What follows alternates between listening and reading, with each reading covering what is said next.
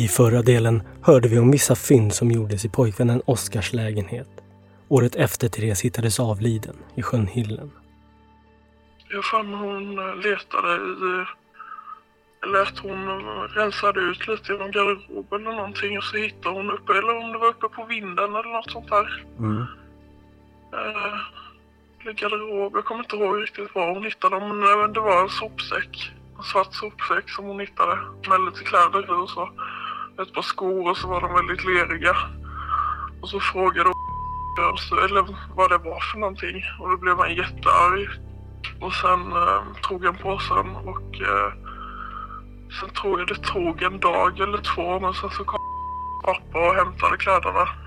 Och sen var det inget mer. En soppåse med kläder i, en lerig svart jacka och ett par leriga gympaskor. Och det här är ett fynd som den nu pensionerade före detta spaningsledaren tycker är intressant. För det här är uppgifter som inte jag har hört. Det är jätteintressant. Vad var det för skor exempelvis? Var det sådana skor som, som Therese hade på sig under kvällen? Det det är klart att det är jätteintressant. Det vi vet angående skor är att de gympaskor som Therese tog sig till nyårsfesten med saknades från systerns bil. Vi vet också att de påträffades utan skor på sig. Och vi vet också att då Therese hittades avliden så sa pojkvännen Oskar spontant till Thereses mamma Annika, citat, hon hade väl inga skor på sig. Du lyssnar på podcasten Motiv och på den sjätte och sista delen om fallet Therese. Mitt namn är Nils Bergman.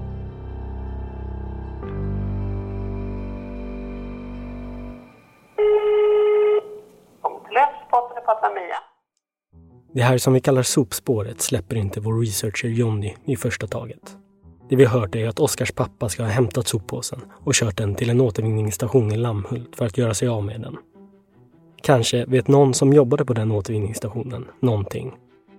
Hej Mia, Jonny Kock heter jag och ringer från ett produktionsbolag som, som eh, håller på och kollar på ett, eh, ett, ett ouppklarat mord från lång tid tillbaks. Och det är, ett, Okej. det är ett litet långskott här, jag hoppas att tid att lyssna. eh, och vi, vi är intresserade av att få reda på vilka som jobbade på en eh, återvinningsstation i Lammhult eh, under juni till oktober 2006. Det är verkligen lite av ett långskott. Men det är också så research fungerar.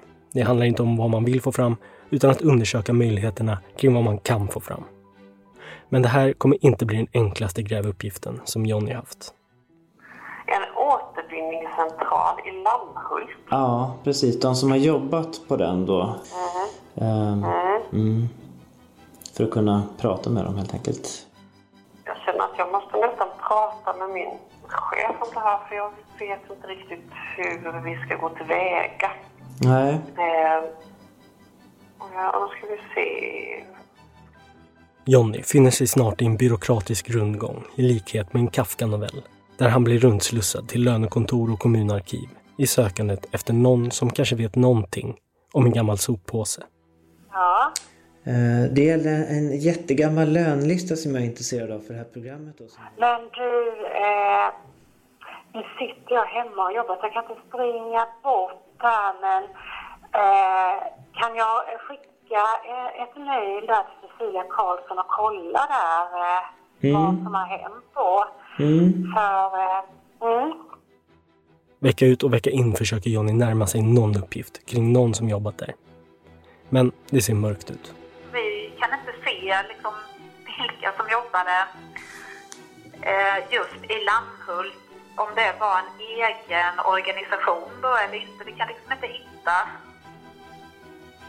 kan inte hitta så långt eh, tillbaka. Jag vet inte, hade du varit i kontakt? Det har vi inte. Det har vi inte. Nej, det verkar helt enkelt som att de uppgifterna vi söker ligger så långt tillbaka i tiden att de inte är sparade. Till slut tar det stopp och grävandet efter sopspåret får överges. Vi försökte i alla fall.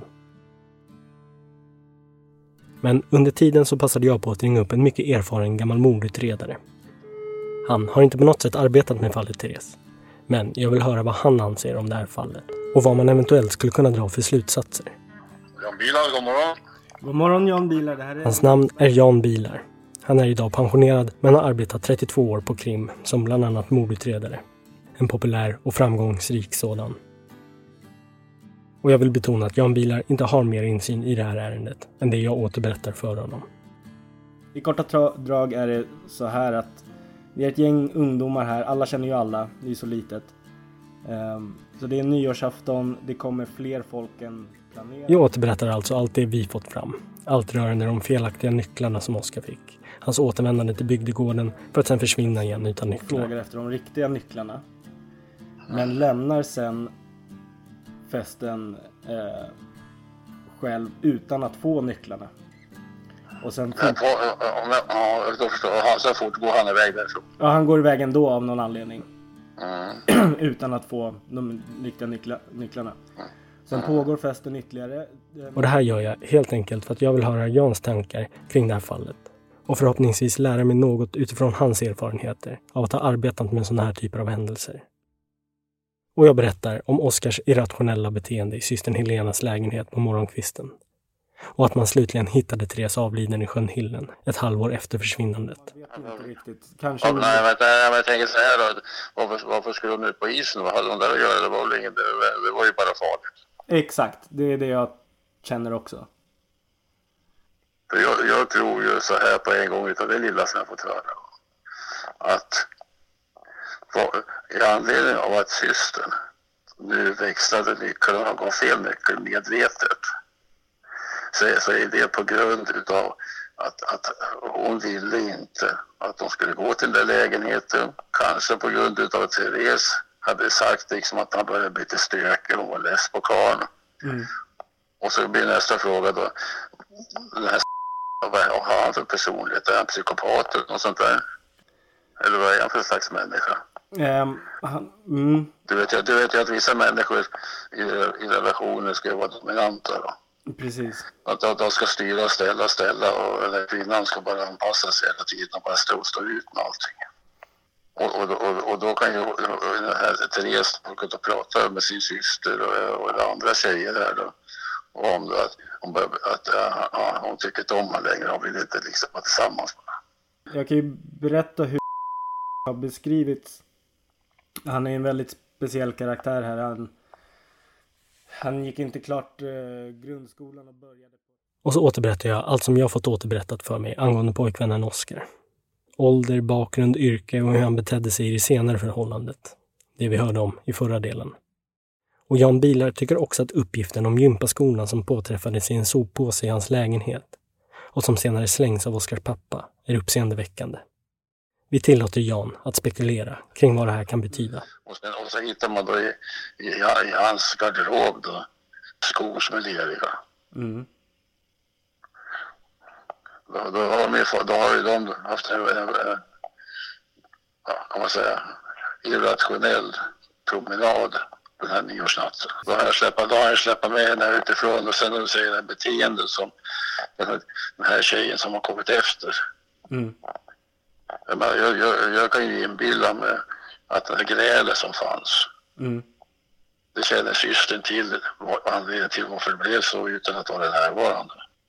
Hon, hon har säkert fått, för, fått berättat för sig och systern hur börjar uppträda. Och, då, hon har blivit less och han tål inte det här. Mm. Han tål inte det här för det blir, det blir, för, det blir bara för mycket. Och sen så har det gått överstyr antar jag.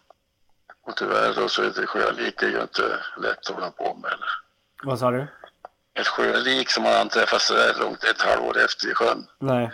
De ser ju inte vackra ut. Nej. Precis. Jan menar alltså att en irrationell promenad kan ha ägt rum under nyårsnatten, som föranlett att de båda blivit leriga. Han visar också förståelse för svårigheterna poliserna hade att utreda vad som hänt, med tanke på kroppens skick vid påträffandet. Men, men, tänk så här.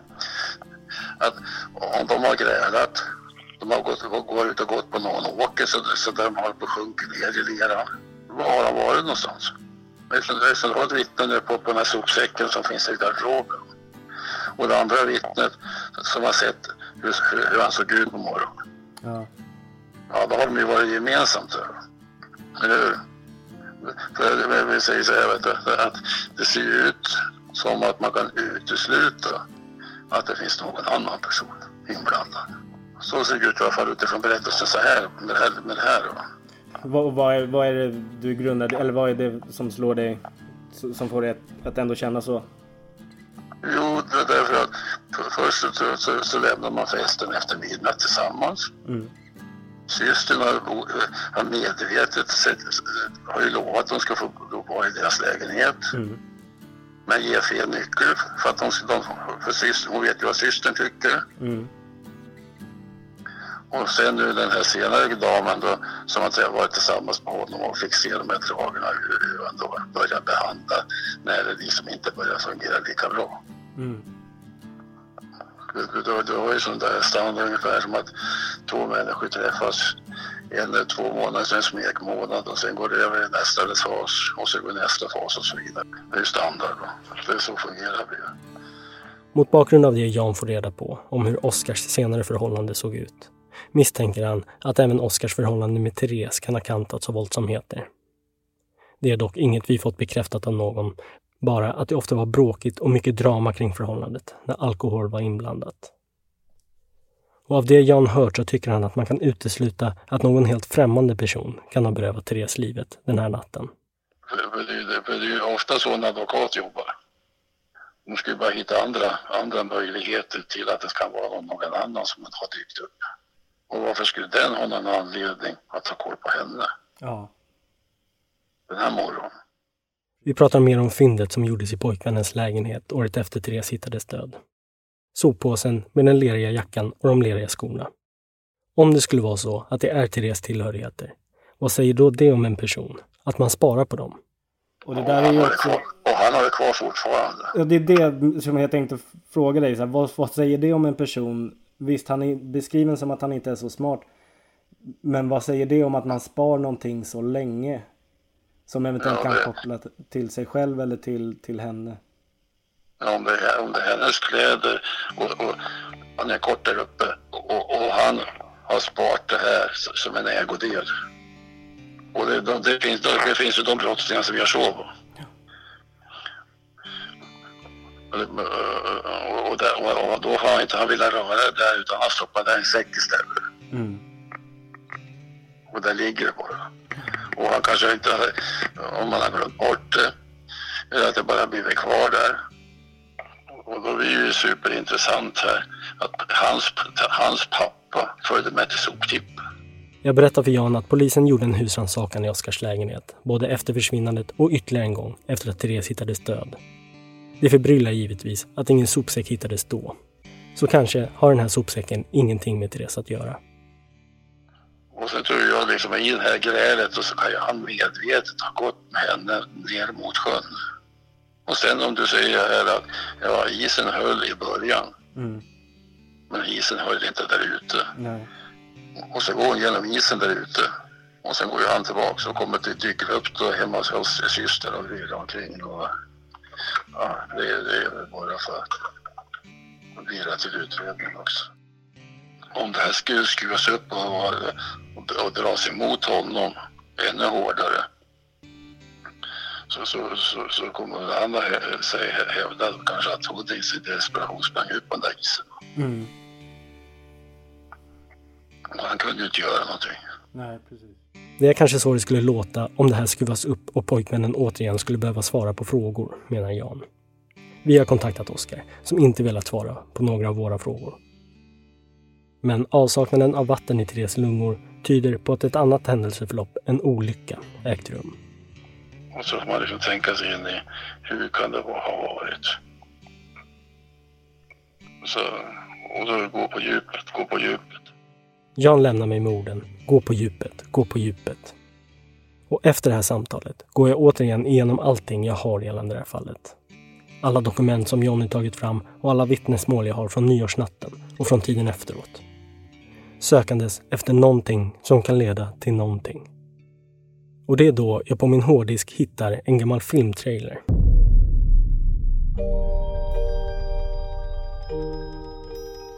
Hallå, inte fan hoppar hon i sjön själv. tror det var på min födelsedag mitt i sommaren som de hittade henne, har jag för mig. Den här resan började nämligen innan jag kom in i bilden. Det hela började ett par år tidigare då tanken var att producera en tv-dokumentär om fallet Therese. Producerat av medproducenten till den här podcastserien, John Mork. John och ett litet tv-team åkte då ner till Rörvik för att filma ett par kortare intervjuer och citat för att se hur en eventuell tv-dokumentär skulle kunna se ut. Han är inte tillräckligt klipsk för att blåsa den svenska polisen. Han är urtypen av bonde. Och lite halvblyg kanske. Och där, i det filmade materialet, ser jag då Therese och Helenas kompis Henrik, som jag också intervjuat. Men jag ser också vad som måste vara hans pappa. Han som alltså ska ha sett Therese och Oskar under nyårsnatten, men som jag aldrig fick möjlighet att intervjua. Så slår ihjäl den jäveln sa han. Var hon ju skitarg. Hon kom och lufsade efter. Han sprang ner där. Jag vet inte var han tog vägen sen. Och vad är det egentligen som Henriks pappa säger här att han har hört? Så slår ihjäl den jäveln sa han. Jag ska slå ihjäl den djävulen, säger han. Eller hon. Jag får inte riktigt grepp om vad Henriks pappa faktiskt säger och inser att jag måste få klarhet i det. Så jag ringer upp Henrik. Henrik? Tjena Henrik, det här är Nils Bergman som gör Therese-podden. Jaha, jaha, hej, hej. Hej hej. Det var ett tag sedan vi sågs nu. Ja, så- så- Oj, nu har jag jättedålig täckning. När vi träffades så nämnde ju du att din pappa var en av de sista som såg där den här nyårsnatten. ja, ja, han, han, han, de hade väl sprungit på han eller han hade sprungit, han lite, han sprang ut och då vid Hillesport eller vad fan det var. De Ja. var till hundarna. Vad sa du? Henriks pappa ska alltså ha sett både Oskar och Therese den här nyårsnatten, när han och några vänner var ute och gick med sina hundar. Minns också, för jag kollar igenom när de var ute och, och filmade er för flera år sedan. Ja, Då träffar ju de som är ute och filmar dig och din pappa. jajamän. Och då nämner han ju det att han var den sista som, eller han såg där eh, på natten och Ja. det är intressant ändå att det kan ju vara, han kan ju vara ett betydande vittne.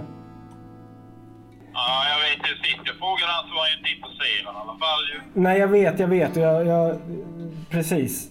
Jag minns det mycket väl. Eh, Men det, då, då var det kanske för att vi Jag skulle... kan, jag kan ringa frågan igen om du vill. Ja, det var jättefint. Men eh, jag vet ju inte vad han kommer säga. Nej.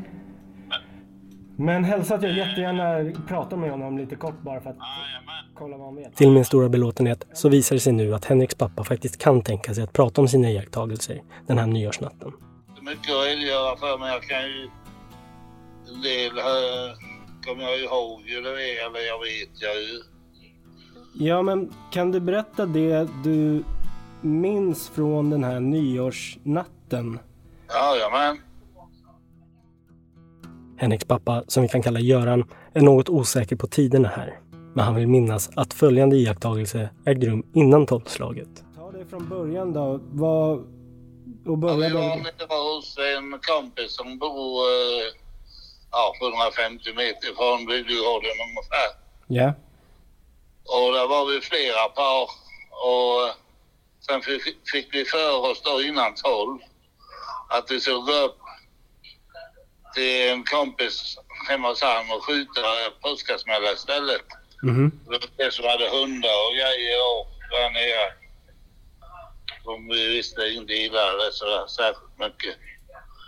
Så vi gick upp till han och när vi kom eh, ja, halvvägs dit, där, där var vi bakom hyreshuset där. Ja. Gick den gångvägen upp där. Då kom eh, tjejen då, flickan där. Hon var ju som en, eh, ja, jag vet inte hon var. Hon var skitförbannad var Hon skulle slå ihjäl han och skulle göra allt möjligt. Vem, vem skulle hon slå ihjäl? Givetvis. Var hon ensam när du såg henne? Nej, han kom 30 meter bakom. Aha. Hon var skitförbannad. Det hade varit hos några här uppe. Vi bodde ju i överkanten på samhället om man säger då mot vägen till Lammhult. Och då så mitt i backen där nere så mötte vi ju henne. Hon gick först. Hon hade ju bara, hon hade ju bara en eh, klänning på sig eller vad det heter nu. Hon var tuntklädd och det var ju kallt. Så det sa vi ju till henne. Fan har du inga kläder på dig för jag ska slå ihjäl han sa hon. Skitarg var hon ju. Och sen så kom 30-40 meter efter. Och då frågade jag jag var var år. är hon arg för? Det var ingenting, det typ där. Sådär som han är. Som han, ja, som han uttrycker sig. Sen så gick vi hem till den där kompisen där som sköt. Göran berättar att de efter den här iakttagelsen av Therese, som var fly förbannad på Oskar, gick vidare till en kompis för att börja skjuta av raketer. Sen går det några timmar, oklart exakt hur många, tills att Göran ser Oskar igen. Denna gång utan Therese. Då kom han och sprang över planen och så rätt ner i skogen här nere. Det går en skogsväg ner och den vägen går ju ner till en annan sjö här nere. Den här andra gången Göran ser Oskar tar sig Oskar med snabba steg ut efter Görans hus mot den andra sjön i Rörvik, Svinasjön. Just det, och vilken riktning var det han sprang då sa du när, du- när du såg honom andra gången? sprang, han sprang ju söder om mitt hus, alltså mot Lammhult. Och sen sprang han västerut ner mot sjön.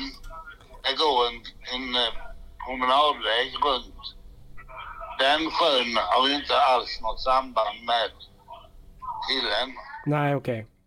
Svinasjön, som är omgiven av tät skog, ligger alltså närmare Görans hus än vad sjön Hillen gör. Ditåt tog sig Oskar i jäktande steg. Göran är noggrann med att poängtera att det han har sett, det har han sett, men att han inte tänker dra några slutsatser om vad det kan betyda. Han har också minnesbilden av att han berättade allt det här för poliser efteråt. Och han vet ju att pojkvännen senare friades från misstankar och det är så han vill lämna saker och ting, fram tills att en motsats bevisats. Men trots det har han lämnats med funderingar kring vad pojkvännen gjorde där och då. Jag fattar vad du menar. Jag förstår vad du menar. Att han, han sprang till en sjö, hi- hittade ingen bak där och sprang till, till nästa. Är det så du tänker? Så tänkte ju jag alltså, eller det tänkte jag ju månader efter då när de hade, när de hade hittat henne där i Hillen. Då, då fick man, då började man ju tänka så. Det är idiotiskt, jag vet det, han är ju frisk. Jo, jo, men eh, man får ju ha rätt att att Men fundera. ju, vad fan sprang han över här och in i skogen för? Mm. Det undrade jag ju. Men, men, Jag är ju hundra på att det var han ju. ja. Och han erkände ju att han sa jag letade efter henne. Och då sa man fan hon sprang inte. Så de gått ner i skogen då menar du? Jag vill veta mer, så mycket jag kan. Men Görans minnesbilder av detaljer och exakta tider sviktar. Men första gången du såg dem, då, då sa du att du såg Therese först. Ja hon var, hon var 20 meter före kanske. 50. Och kan du beskriva henne närmre i sinnestillstånd och, och kläder? Ja det sa jag ju. Hon var vansinnig. Hon var skitförbannad. Ja. Ska slå ihjäl den jävlen eller vad fan hon höll, på så. Och hon syftade på då? Ja, jag förmodar det. Ja. Och då, jag sen så kom efter, då får jag fan vad höll ni på med nu? Det är ju fan mitt bra nu. Han, han pratade otydligt till mig, pojken, så att det blev bara han mumlade någonting där. Det kommer jag inte ihåg. Ja. Minns du hur, ehm, hur... Om de var berusade? Det kan jag inte uttala mig om, men en nyårsafton och i den åldern kan du räkna själv vad man är. Ja. Men minns du, kan du beskriva hennes klädsel mer detaljerat? Nej, det kan jag ju inte. Hon hade någon ljus jävla... Det var typ sidenaktigt eller sånt genomskinligt talt. Nå- Men, Ja, Men det var inga vinterkläder? nej, det var inga vinterkläder. Jag kan inte, jag kan inte beskriva dem nu. Det kan jag inte göra. Jag, Görans iakttagelser blir i slutändan ändå viktiga.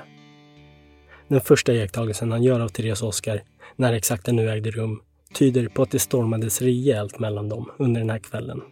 Mer än vad jag tidigare anat. Therese var tydligen rasande och yttrade sig i stil med att hon ska slå ihjäl den djävulen.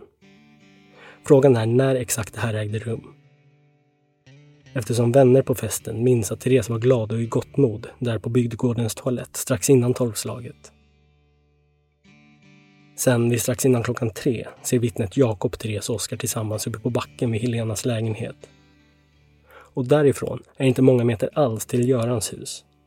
Där Göran någon gång under natten såg Oskar ensam jäkta förbi i riktning mot Svinasjön. Vid halv fyra-tiden vet vi också att Oskar dyker upp på bygdgården igen för att få rätt nycklar, men försvinner innan han har fått dem. Någon gång mellan halv sex och sex dyker han upp i Helenas lägenhet. Smutsig, lerig och hyperventilerar och säger att Therese är försvunnen. Funderingen jag lämnas med angående det här sistnämnda är varför Oskar denna morgon var så uppjagad och bestört över att Therese var försvunnen. Det hade ju hänt så många gånger tidigare att Therese försvann kortare perioder när hon var arg. Varför var han så uppjagad just denna gång? Vårt grävande slutar här. Jag har kommit så långt jag kunnat i kartläggandet och pusslandet kring vad som hände här i Rörvik för 16 år sedan. Ett Rörvik som idag är i förändring, nedvecklat till en spökstad där det en gång i tiden glada ungdomsgänget sedan länge spritts för vinden. Och i grannkommunen Sävsjö, där Therese föddes, bor mamman Annika kvar, grubblandes över vad som har hänt hennes dotter. Vi hör Therese kusin Madeleine.